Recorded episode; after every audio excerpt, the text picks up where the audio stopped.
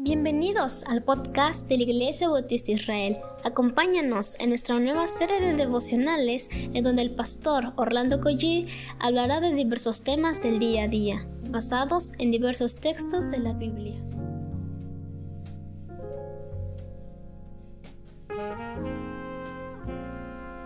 Muy buen día, queridos hermanos. Estamos muy agradecidos con el Señor por este día que Él nos regala. Pues vamos a comenzar orando ya que estamos acercándonos al día del Señor. Padre, muchas gracias por darnos aliento de vida, Señor. Darnos ánimo con tu palabra, sostenernos, Señor. También perdonar nuestros pecados seguramente, Señor, todos los días. Limpiarnos de toda maldad, Señor. Tener la dicha de estar sirviéndote, Padre. Esa es una bendición que viene de ti. Por favor, Padre, ahora que vamos a abrir tu palabra, enséñanos, Padre. Muéstranos los, los caminos que debemos tomar, Padre, las decisiones. Llena de tu palabra cada mente y cada corazón de, de cada persona que puede escuchar este tiempo de, de meditación. En el nombre de Jesús. Amén. Bueno, y como cada viernes, ustedes saben que me emocionan porque estamos cerca del Día del Señor. Y me parece un versículo muy apropiado el del día de hoy. Es el versículo treinta y cuatro y treinta y cinco que dice de la siguiente manera. Bueno, soy el pastor Orlando Collí de la Iglesia Dios Fuerte y de la Iglesia Israel. Vamos a comenzar. Dice, echamos también suertes los sacerdotes, los levitas y el pueblo acerca de la ofrenda de la leña para traerla a la casa de nuestro Dios según las casas de nuestros padres en los tiempos determinados cada año, para quemar sobre el altar de Jehová, nuestro Dios, como está escrito en la ley. En verdad, no podemos ponerle más significado de lo que es. Dice la palabra acerca de la ofrenda de la leña. Esta ofrenda serviría para encender el fuego. Toda la adoración, una, un elemento clave de ello era la leña. Aunque es algo muy básico, muy elemental, pero de vital importancia, si pensamos en términos de adoración.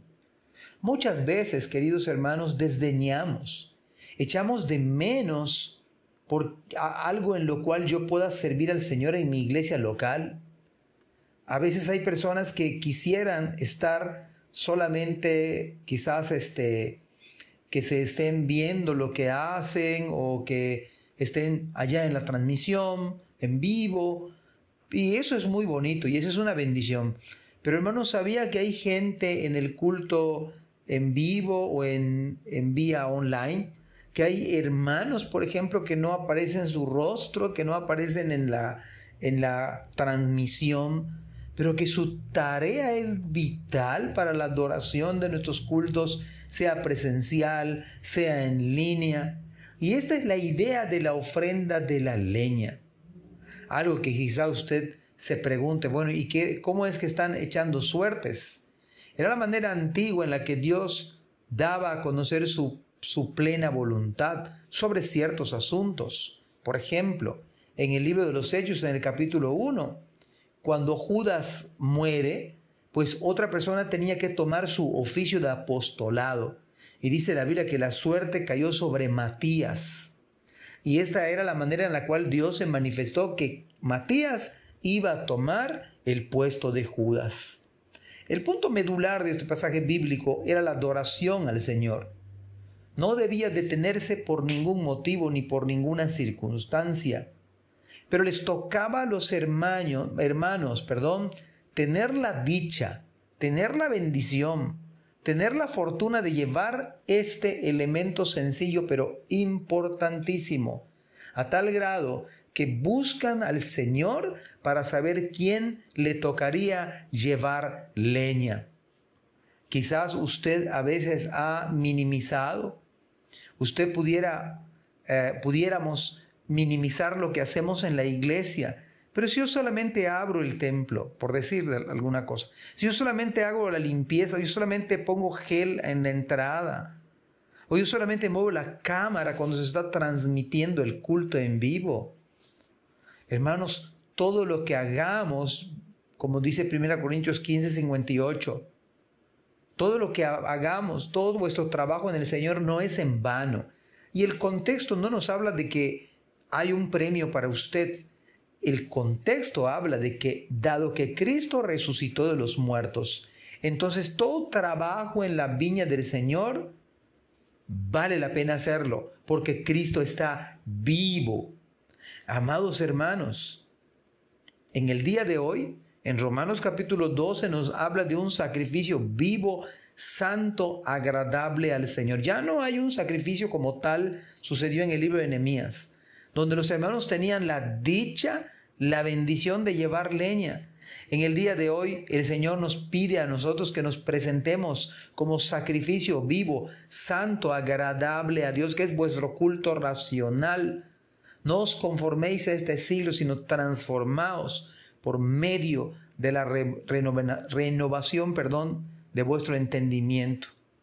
Así que la ofrenda de la leña era vista como un privilegio, como un honor, como una bendición, como algo valioso, como la misma voluntad de Dios en la vida de la congregación. Versículo treinta y cinco. Y que cada año traeríamos a la casa del Señor las primicias de nuestra tierra y las primicias del fruto de todo árbol. Yo creo que viene bien al Espíritu Santo recordarnos estos pasajes bíblicos, ya que nos acercamos al día del Señor. Y este principio bíblico de traer las cosechas más grandes, los frutos más hermosos en la casa del Señor.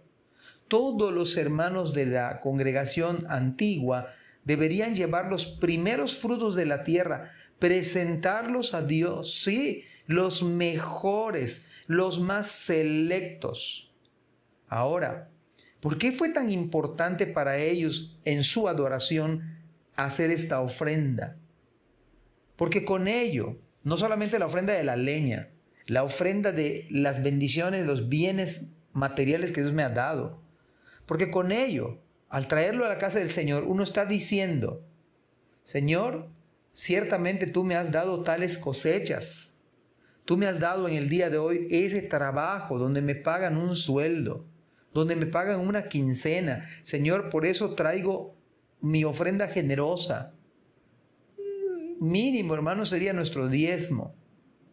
Mínimo. Pero en segundo lugar, esta primicia era un acto mismo de adoración al Señor. Cuando usted y yo ofrendamos y diezmamos, que es un acto de fe también, pero es un acto de adoración. En tercer lugar, serviría de testimonio a sus hijos, a su esposa. Verle a usted un hombre de fe, creyéndole a Dios. Cuarto, permitía tener un corazón generoso y no egoísta y avaro, donde no nos desprendemos de lo que Dios mismo nos da. Quinto, esto daba lugar a que todos los ministros pudiesen estar ocupados en la obra del Señor. Porque si los hermanos daban esas frutas, yo me imagino cuánta fruta llevaron. Pues hermanos, eso servía para los sacerdotes, para los levitas, para sostener el ministerio. Vea la dicha de, de, de, del día del Señor y de traer la ofrenda de la leña, hay adoración. La ofrenda de las primicias, hay provisión.